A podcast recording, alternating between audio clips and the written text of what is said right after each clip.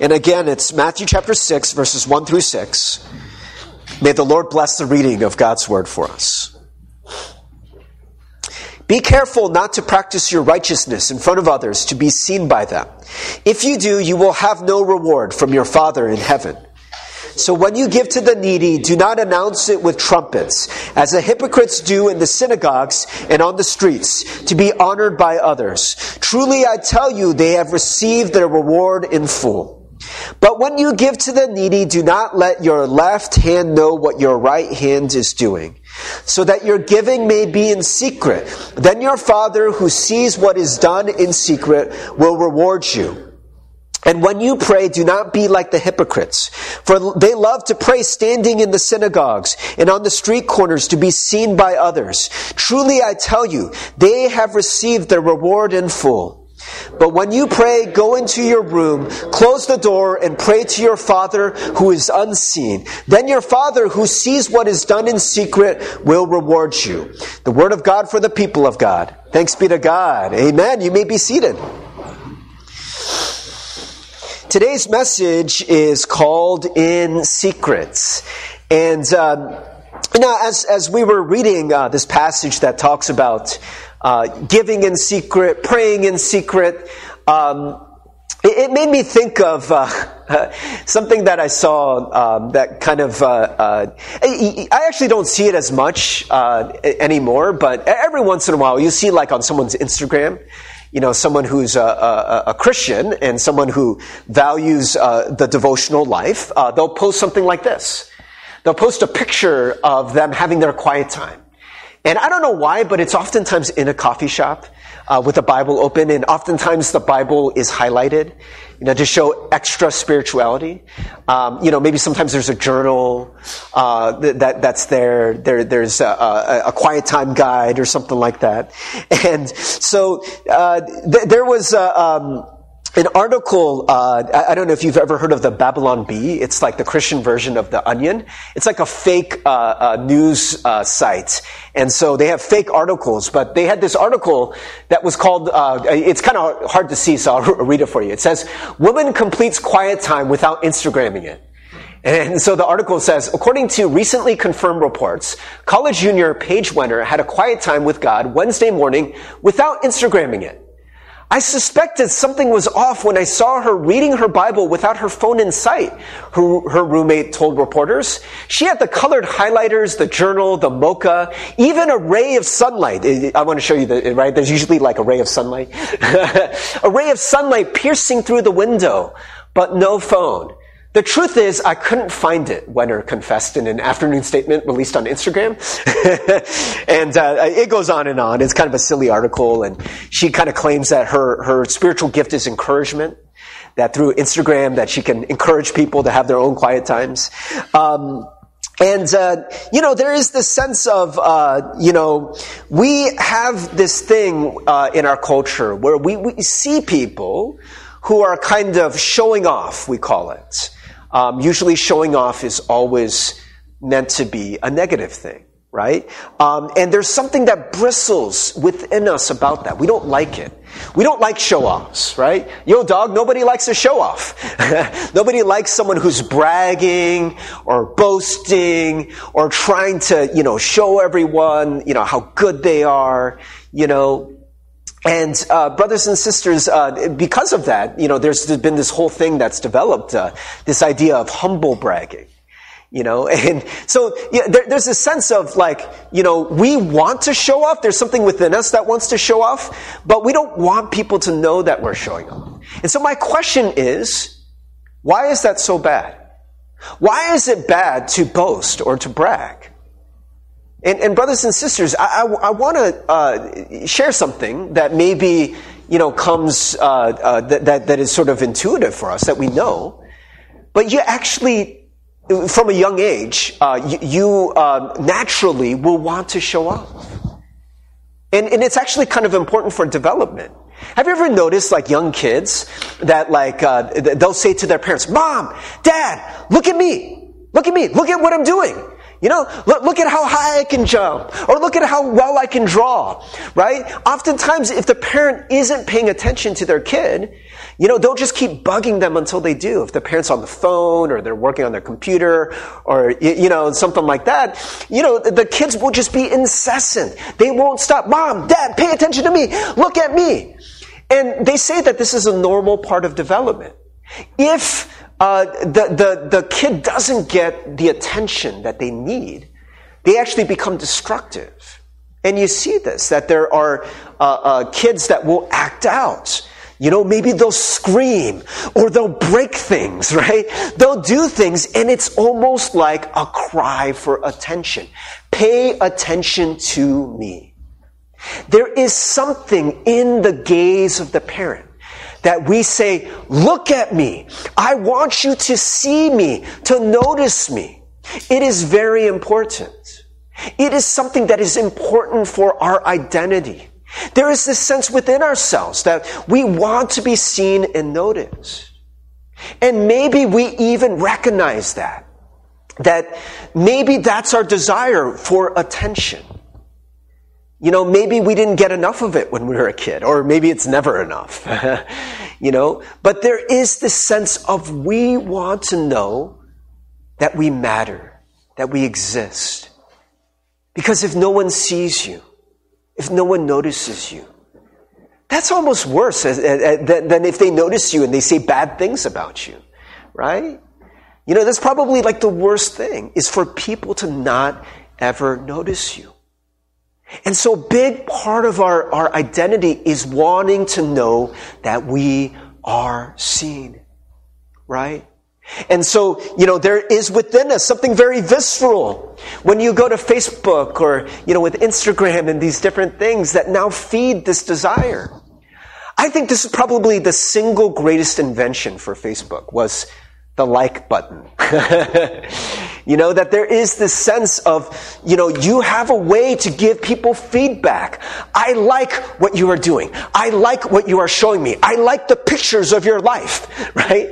And I have to admit that there is something within me that, you know, it, it just kind of feels good. You know, it, it's not something that maybe I think about all the time, but when I go and I look at the pictures that I posted, when you see this picture got 243 likes. You're like, oh, oh, I was seen. You know, people, pe- people like me. People like my life. You know? But you ever post something and you're like, oh, I have this profound Bible quote. Or, you know, I have this great picture. Oh, th- this comment is so funny.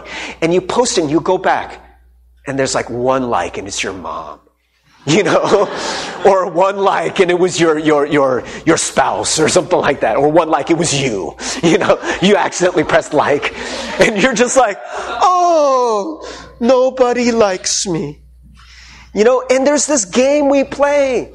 We all want that. We all need that in some sense, but why is that such a bad thing? Why do we have this thing where we're like, ah, nobody likes to show off. Oh, you're boasting. You're bragging. Could it be that there's something within us that recognizes that there is a certain immaturity to that? There's something childlike to saying, Mom, Dad, look at me, look at me, pay attention to me, right? And that there's something within us that recognizes we aren't fully formed when we are constantly clamoring for people to notice us. It's not just social media, but there is so much in our lives that is that way. Brothers and sisters, to be honest, you know, w- would you want to be, because uh, I've thought about this, would you want to be like, uh, sometimes, you know, people like write books and, um, you know, there's many reasons why they do it, but they'll become like, they'll have a pseudonym. They'll write a fake name. Uh, very famously, J.K. Rowling did this. Uh, J.K. Rowling, who wrote what? Harry Potter, yeah, yeah. So it's one of the, the most popular, widely read authors in the universe, right? Uh, she's, you know, sold a bajillion books. I think that's actually technically how many books she sold. A bajillion. Look it up. Just kidding, not bajillion. But it is a lot, right? And she wanted to write in a different genre. She didn't want to write young adult books. So she wrote this book called Cuckoo's Calling that nobody knew about. But she was like, you know what? I, I just want to, you know, write a different kind of book, like a detective, noir, you know, this kind of like, uh, uh, uh, s- sort of detective adult book. And so, you know, I just want this to stand on its own and nobody read it. And then one day someone found out that, hey, you know what? This person who wrote this book is actually J.K. Rowling. And instantly, overnight, that book became a New York Times bestseller, right? Like in one night. Just because of the name. Brothers and sisters, would you like ever want to write something that became famous, but no one would know that you wrote it? Would you want to accomplish something great? You know, I don't know. Uh, in the youth group, we were doing this thing where, did you ever do like that bottle flipping thing? Where I told them that David Beck would give them $100 if they were able to do it three times in a row. And I did that without asking David Beck. Sorry, David Beck. but they kept doing it, right? And, and so sometimes they got like really close and everybody was watching. Especially when they got close. They got two in a row. We're like, oh my gosh, oh my gosh, they're gonna do it and then it uh, inevitably would fall and they wouldn't do it, right? So David didn't have to pay $100. Don't worry. He's fine. Uh, but brothers and sisters, would you want to do that if nobody was watching? Do you ever do something great like that? You do the bottle flip three times in a row and you're like, did nobody see that? Seriously? Nobody saw what I just did? You know, we have this great desire, you know, and, uh, we have this whole language now where we want to be known we want people to see us, but we don't want people to know that we want them to see us. It's so silly, right? We have this thing called humble bragging. Um, and, and, and, I talked about this before, uh, but now it's just becoming part of the vernacular. Uh, the other day, I was uh, complaining about how um, because I've like lost a lot of weight recently, that uh, um, like metal chairs kind of hurt because I don't have as much cushioning on my guntengi, on my, on my behind, right? And so metal chairs, like, I'm like, oh, you know, I feel the pain. So I was telling someone that, and they're like, oh, nice humble brag, Pastor Steve. You know? And I was like, I had this like very meta moment. I was like, was I humble bragging? Was I humble bragging? Like, or was I just talking about my life? Did I mean to humble brag? Maybe I was humble bragging and I didn't know I was humble bragging. And now, the, the even crazier thing that maybe will really mess with your mind, don't overthink it. But Pastor Steve preaching about humble bragging, am I now humble preaching about humble bragging? Just, oh, your brain will explode, right? And brothers and sisters, Jesus knew what a kind of mind trip this would be, and so he has a very handy way. When you are praying or when you are doing things for God, he has a very handy way to make sure that, that you, you, you don't have to play this game of like, what are my intentions? Am I really doing this for God? Or am I doing this because I want to be seen? Am I doing this because I want the attention? And Jesus' very handy way of dealing with this is saying, do it in secret. Do it in secret. That, that's what the scripture is about. Brothers and sisters, that phrase is going to appear again and again and again. In secret. In secret. Why is it such a big deal? Yes, there is something about the fact that if we don't do it in secret, we're not going to really know what our intentions are. But there is something even more profound about it. And so I want to point this out before we read the scripture it says something very strange about God that maybe we don't normally think of. Brothers and sisters, is God a showy God? Sometimes we say that, like we look at like a sunset. It's so beautiful and you're like, God, now you're just showing off, right? You know, and we say these things and we hear these things in scripture. The whole earth is full of your glory. Sometimes we think about God and we're like, is God a big cosmic show off? Is God a big uh, attention seeker that he just wants your praise? Worship me, worship me, worship me. Oh my gosh, is God so narcissistic like that? But it says something here that is pretty contrary to that. It says the very nature of God is God is in secret. God is in secret. And so, uh, let's read this if you don't believe me, but you'll see this here. And so you, the, that phrase in secret is going to come up again and again and again. And there's something very important about it. Let's take a look. Uh, verse 1, it says, Beware of practicing your righteousness before other people in order to be seen by them. Right? That we were talking about, that thing. We want to be seen by people. So beware of practicing your righteousness to be seen. For then you will have no reward from your heaven, for, from your Father who is in heaven. Thus, when you give to the needy, sound no trumpet before you, right? Um, so, so sound no trumpet. It's kind of funny, but you know, it's kind of like like announcing to everyone, "Hey, everyone, pay attention!" You know, to like sound the trumpet. Like everyone would look at you and be like, "Oh, oh, you're all looking at me. Well, Look at me give to this homeless person, right? And you're doing it to kind of show off. You're doing it so that people will notice you. Um, and so Jesus says not to do that. As the hypocrites do in the synagogues in the streets. And remember, hypocrite is Jesus' word that he uses oftentimes for religious people. Um, and it means actor. It means somebody who is not the same on the outside and on the inside, right? And so the hypocrites are acting righteous. They're not actually righteous, they're acting righteous. As the hypocrites do in the synagogues and in the streets, that they may be praised by others. Truly I say to you, they have received their reward. What is their reward? What is the reward for the religious person who practices their deeds in front of people? And then people are like, oh, oh my gosh, you're so good. What, what is their reward? It's that, isn't it? It's the applause of other people. It's the esteem, right? It's the, that a boy, you know, you're so good, right? The pat on the back. And brothers and sisters, there's something very important that we have to remember about all of this. From the very beginning, we were talking about Jesus in his very nature came to bring about a different kind of kingdom. And kingdom, the word is about power.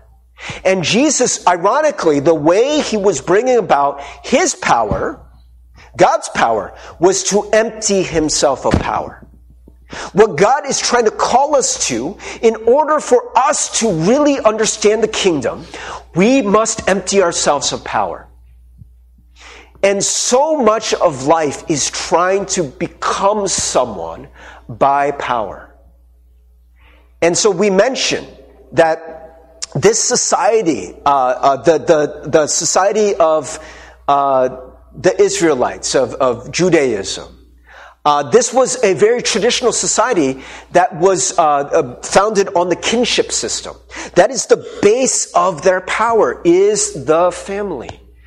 And the most important thing in a kinship system, which by the way, is actually very similar to Korea. Korea is the same way. What is the way that you get power in a kinship system. What is the way? You get it through respect, through esteem, right? Through other people noticing you, right? And so the, the respect and esteem that you get from other people, that is what defines people, right? So Jesus, sometimes he would mock these religious people. He's like, you know what? All you care about is what other people think about you. You wear these nice robes. You do your deeds in front of other people so that you can get that esteem, right? So that you can get that respect. You know, maybe they pray nice prayers in front of people. Oh, Heavenly Father, we thank you today. And then people are like, oh, look at how religious they are. Look at how spiritual they are. Right? And that was currency in this society. That was power. And Jesus was not about that. He came to empty himself of power. Right? Because kingdom is about power. In order for God's kingdom to come, our kingdom must go. In order for God's power to reign, our power needs to disappear. It, we need to let go of it, right? And so there's something fundamental that's going on. When you are trying to get power for yourself, when you are trying to get esteem for yourself, then in many ways you cannot enter the kingdom of God. Right? You cannot enter the kingdom of God. And so that's why Jesus is so keen on this, right? Uh, Jesus is very, uh, uh, uh, just very clear that we are not supposed to do these things in order to accrue esteem, in order to accrue power, to get people to like you, to get people to praise you, right? And remember, do you, you guys remember uh, when Jesus goes into the desert and his uh, identity is being questioned by the devil? The devil's like, if you really were the Son of God, then you would do X, Y, and Z. And remember that Jesus' identity is built on one thing and one thing alone, which is what? What is Jesus' identity? He's the Son of God. And some of you, Son of God. yes. Maybe you're like, I don't want to practice my righteousness in front of others. Uh, good job. so, he's the Son of God, right? That's just something that's given to him. He doesn't need to earn that. He doesn't need to prove that. He just is a son right? That is what all of our identities are supposed to be based on. But basically, what Satan is trying to do is what, he's trying to tempt uh, Jesus to do is to prove his identity. Prove it. If you're really the son of God, then you know what? Go up on top of the temple where a lot of people are going to be worshiping God. There's going to be a ton of people there. And then launch yourself off the temple. Just fall. And then the angels will catch you. And then everyone will praise you. Everyone will esteem you. Right? Everyone will say, oh my gosh, look, he's the Messiah. And Jesus does not play that game. Says, no, you will not put the Lord your God to the test. In other words, I don't need to prove anything. I don't need to play that esteem game anymore. Right? But that's so much of what our society is about. For some of us, you know, like, like uh, uh, sometimes, like, you know, we live in a world where, uh, like, like we both want to ask people, what do you do? What is your job? But one of the things that I learned in church is they say that you're actually not supposed to ask that. That it's kind of rude. Like when you, when you talk to someone for the first time, you know, to say like, oh, what is it you do? Because that, that, the reason for this, that some people say, is because it's almost like, you know, um, people have to uh, sort of, you know, uh, prove themselves in some way. Um, or, you know, maybe someone doesn't have a job, or maybe they have a job they're not proud of. You know, uh, maybe you, you have a church where there's a lot of really well-to-do people, and this person is more blue collar, you know, or maybe they just lost their job, whatever the case may be, and to be like, hey, so what is it you do? That that could be a question that induces shame. Um, or it's a, a, question that, that induces uh, uh, esteem and, and honor. Uh, when I was in Washington, D.C., this is the number one question what, that people would ask you. Right? They're like, so, what do you do?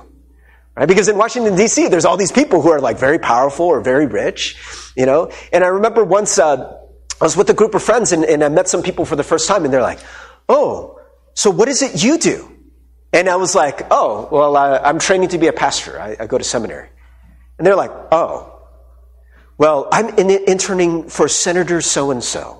Right? And you can just kind of hear it in their voice, right? This is kind of like, like, oh, well, you're no one, but I'm someone, you know? And brothers and sisters, there is this thing, this game that we play that maybe we think, you know what? Am I enough? Am I enough? Am I good enough? Have I proven myself enough?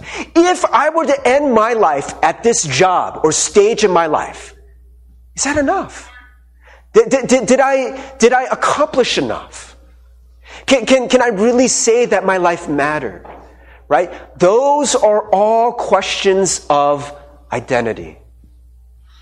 And if you've ever played that game before, you know, and, and to be honest, brothers and sisters, I think it's a big reason why college is such an important thing for us. What college did you get into? What college are you going to? I went to a private school uh, in, in Cincinnati, and this was a big deal uh, for the seniors, right? And it was a question that we all hated when we went to church, and the parents would ask us, So, Steve, what college are you going into? And I didn't want to be like, oh, I'm going to this school that maybe wasn't, you know, ranked very high. I wanted to look at them and say, I'm going to Harvard. They're like, oh, you're going to Harvard. Oh, your parents must be so good. And, you know, you come from a good family and you're so well educated, right? And I wonder for many of us, you know, we don't want to say certain schools. We want to say Michigan, right? Michigan's a good school. Maybe there's some other schools that doesn't give us the same kind of esteem. Brothers and sisters, do you see how we all play this game? We all play this game. It's just a part of life. There is a reason, though, why Jesus is encouraging us not to play this game. And the reason comes in what we told you about God. God exists in secret. So uh, let's continue uh, the, verses 5 and 6. It says, um, that, uh, oh, oh, yeah, it says, well, when you give to the needy, do not let your left hand know what your right hand is doing, so that your giving may be in secret. And your father who sees in secret will reward you. So your father sees in secret. That's not that big news. But then it continues to say, and when you pray, you must not be like the hypocrites, for they love to stand and pray in the synagogues and at the street corners, that they may be seen by others. Truly I say to you, they have received their reward. That's it. There it goes again, the reward. But when you pray, go into your room and shut the door and pray to your Father who is in secret. And your Father who sees in secret will reward you. Throughout Jesus' life, you see Jesus doing things in secret is one of the most common things. After Jesus would perform a miracle, he would very quickly tell his disciples, don't tell anyone. Don't tell anyone until after I die. Right? Why? Why, Jesus? That makes no sense. Why are you even performing these miracles then? Right? Isn't it to get more followers? Isn't it to get more people to believe in you? Wouldn't you want us to broadcast this? But there is this, this whole idea that even after they're like, Jesus, you are the Messiah, the Son of God. You're the one we have all been waiting for. And Jesus, right after that, says, Shh, don't tell anyone. Do, do you remember there are these passages where Jesus is constantly, he is, uh, it says in Philippians chapter 2 that Jesus' very ministry, his life, was all about emptying himself of that status of being like God. He did not consider equality with God something to be grasped, something to be taken advantage of, something to be owned, but instead he emptied himself. He became a servant. He became nothing, right? And Jesus could have been born in any family. But we talked about this in youth group. Jesus was part of the working class, the artisans, and he was one of the poor. He wasn't the poorest of the poor, because there, there, was the very, very poor, the beggars, uh, the lepers, that sort of people. But make no mistake, Jesus was very poor. We talked about this in youth group that uh, when uh, Jesus is being consecrated at the temple, that uh, Mary and Joseph bring uh, two doves instead of the customary dove and a lamb. Because there's an allowance in Scripture that if you are poor, if you cannot afford a lamb, you can just bring two doves. And so that's exactly what Joseph and Mary do. And the implication is unmistakable. They were poor. They were very, very poor. Jesus could have been born to anyone. He was a king. Why not be born a king? Wouldn't it be so much easier? But no. He was born into the family of a poor carpenter in a nothing town, Nazareth. Nobody knew Nazareth. Do you remember? People used to make fun of him. The Pharisees would be like, does anything good come from Nazareth? Right? This is some backwater town. Nobody comes from Nazareth, right? Why? And do you remember Jesus talks about like, he's always talking about glorifying the Father. Father, in, in, the passage in John 14 through 17, his closing prayer that is done only with the disciples present. It's all about, Father, I have come to glorify you. I, I want them to see you. It's all about you. And then you also have the Father. Do you remember when Jesus is being baptized? What does the Father say?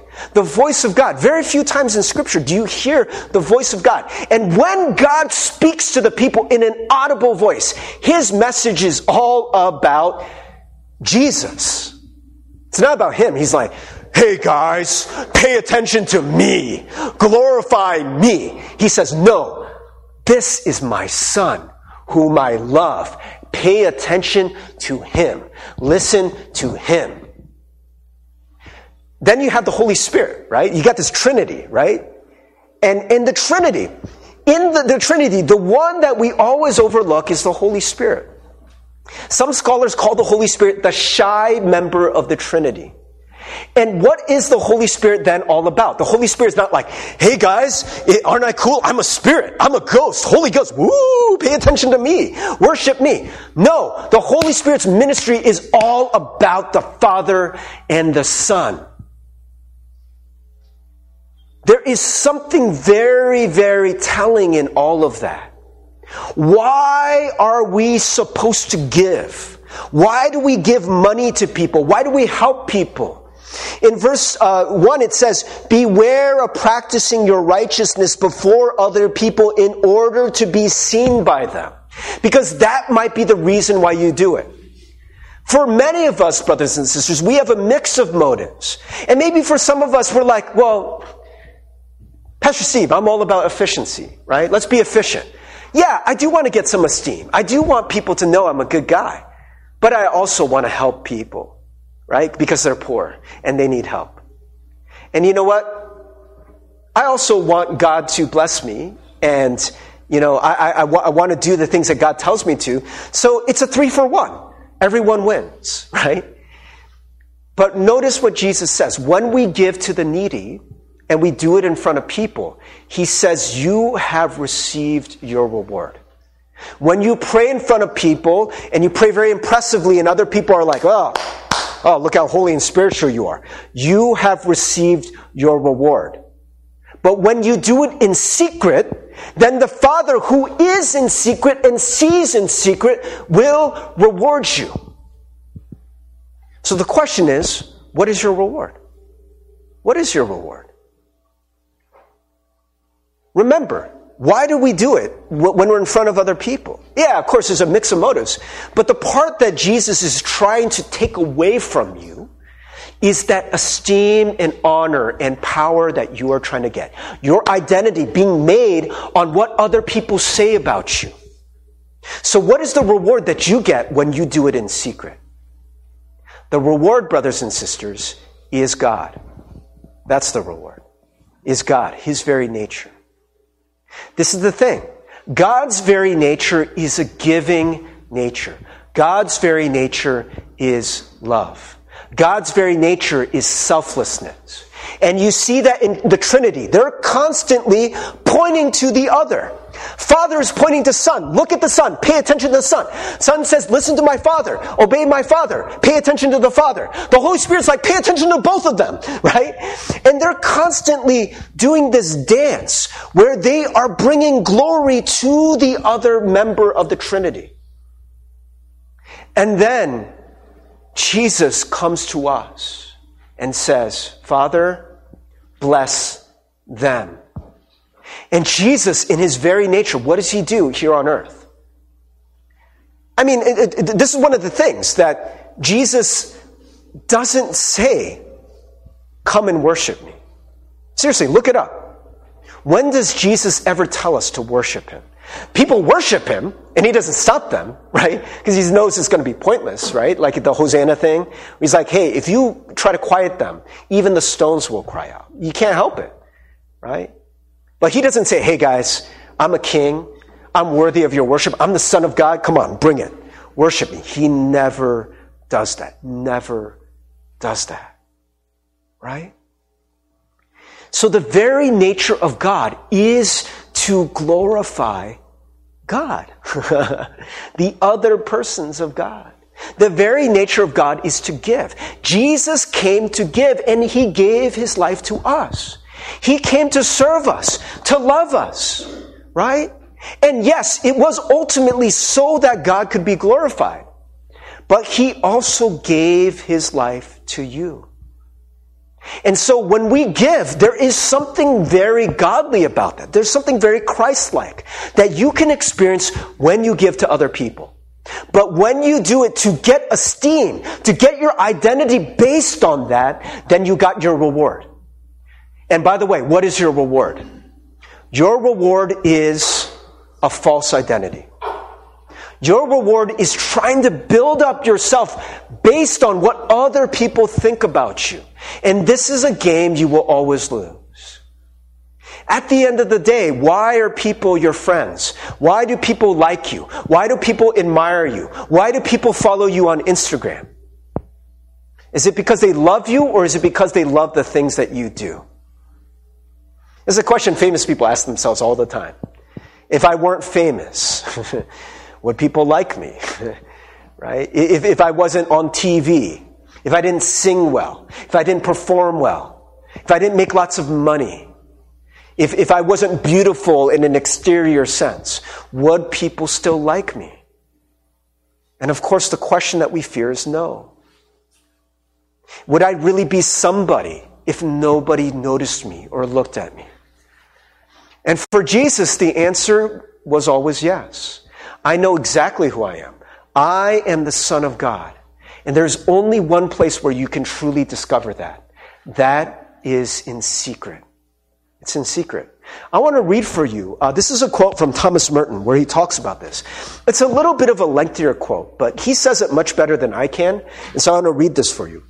And by the way, this comes right after a passage where he is deconstructing these false selves, these identities that we try to build on exterior things, on what you do, your performance, how much money you make. He's like, all these things are not real. Right? God doesn't know that person because that's not really you. If you want to find yourself, there's only one way to find yourself. And so this is what Thomas Merton says. He says, um, the secret of my identity is hidden in the love and mercy of God. But whatever is in God is really identical with Him. For His infinite simplicity admits no division and no distinction. Therefore, I cannot hope to find myself anywhere except in Him. Ultimately, the only way I can be myself is to come identified with Him in whom is hidden the, uh, the reason and fulfillment of my existence. Therefore, there is only one problem on which all my existence, my peace and my happiness depends. To discover myself in discovering God. If I find Him, I will find myself. And if I find my true self, I will find Him.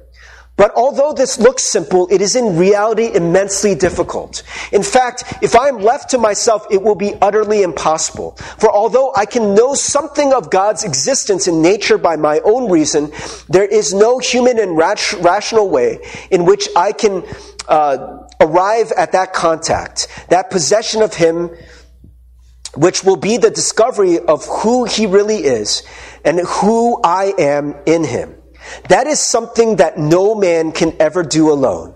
Nor can all the men and all the created things in the universe help him in this work. The only one who can teach me to find God is God himself alone.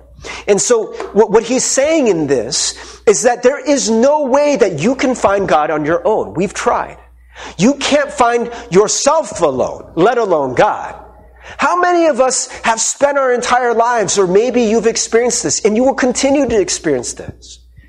That you live your life and you do it for the esteem of other people. Come notice me, like me, tell me I'm worth something. And at the end of the day, you're still asking that question. Who am I? Who am I? You can't even find yourself, let alone find God. And the, the funny thing is, as uh, uh, Thomas Merton says, the only way you can find yourself is in God. But you can't do that on your own. You can't find God out there. The only place you can find God is in God. And God tells us in His scripture, God is found in secret. In secret.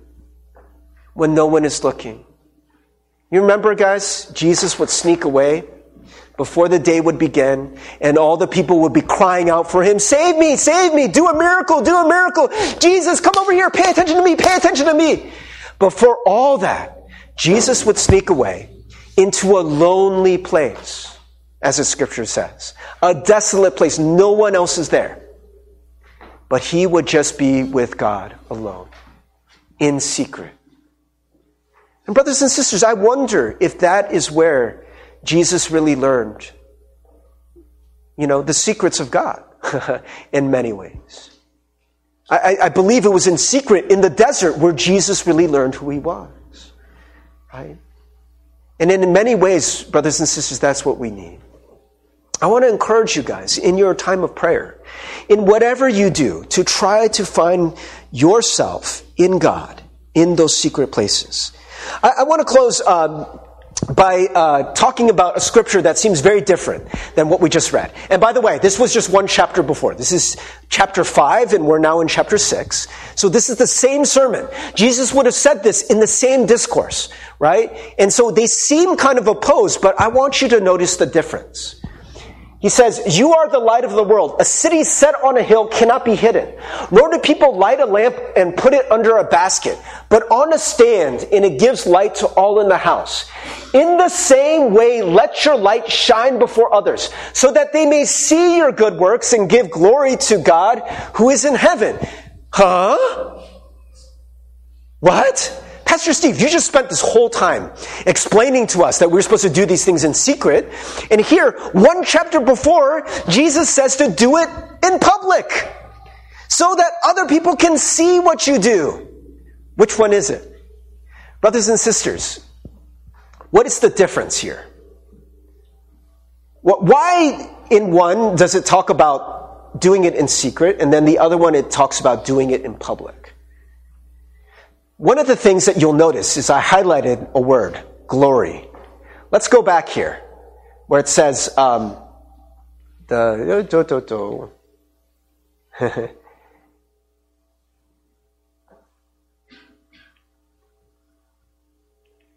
Maybe it's not there.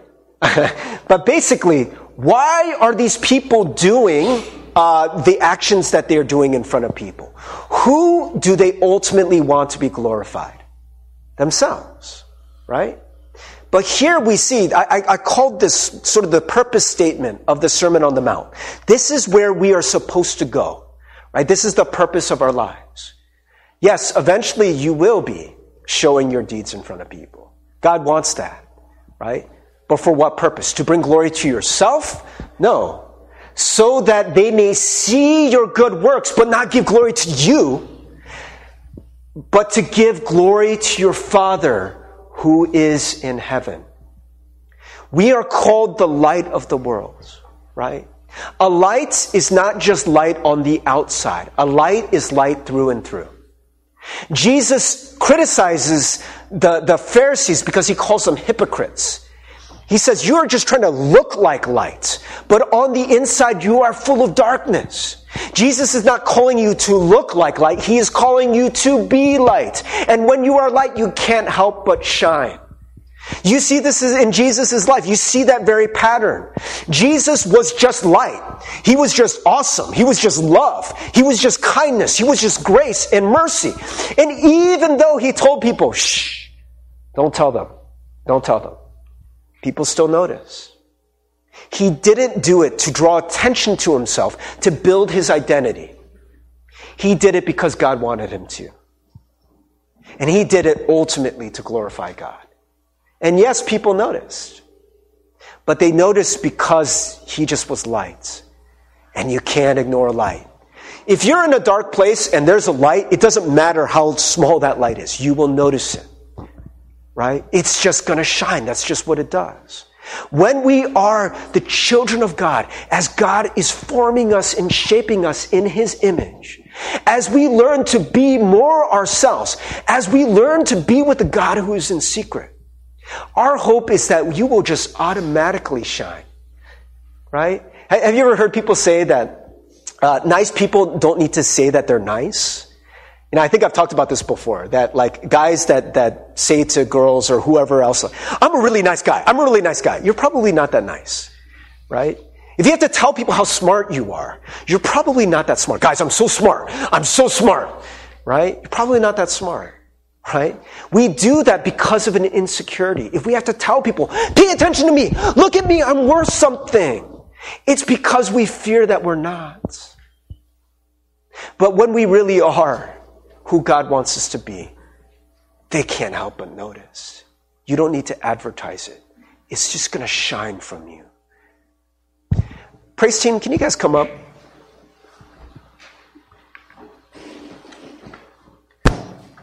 I know I talk a lot about prayer and praying in that secret place. You know, sometimes we pray in front of other people, and, you know, sometimes uh, I think that's what gets us going. I'll be honest, there are times where, you know, I pray in front of people, like at church, and, you know, I, I, it's kind of this game where it's like, yeah, I, I feel like praying, but maybe I'm just praying because other people are praying. And maybe it, it, does make me look spiritual. And I don't know. I got this mix of motives here. You know? But is there a way where I can just be with God in secret? And we're going to talk about this in coming weeks, but it talks about like not needing to use lots of words to convince God. But just being with this God who is in secret. God sees you. He knows you. You, you don't need to convince him with lots of words. Right? He, he, he just, he sees you. He knows you. And in many ways, we might think we have to prove something to God. God, I'm going to prove it to you by my many words, just how good of a prayer I am. God, I'm, going to prove in front of all these people just how much I love you. Brothers and sisters, God just wants us to, to stop playing those games. Just be with me and find out who you really are. You're just my child. That's all you need, and that's enough. And come know me, who is grace. I am love. Love that doesn't pay attention to itself. Love that doesn't draw attention to itself. Love that doesn't need to make everyone turn and stare and give acclaim. God is just love. He just wants to give himself to you. So, just in this moment, let's just be still before God. It's a very intimate thing to be still with God. It's kind of scary. it's unfamiliar. All we know is we, we think that we know. We think that this life is all about moving around and waving our arms and doing these things to impress people. And maybe if we stop moving, then we would find out just how big a fraud we are. Maybe that's what's so scary about being still.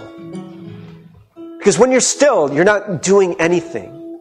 You can't impress anybody. But it's just you. It's just you at your core. Just you and God. That's it.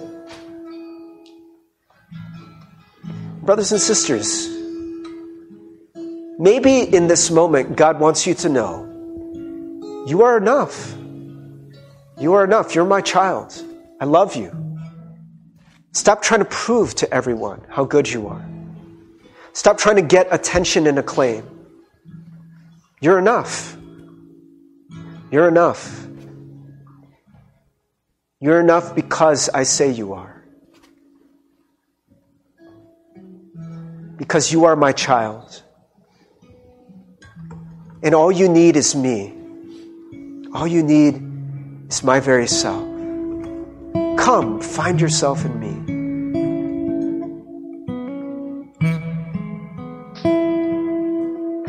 In Jesus' name we pray. Amen.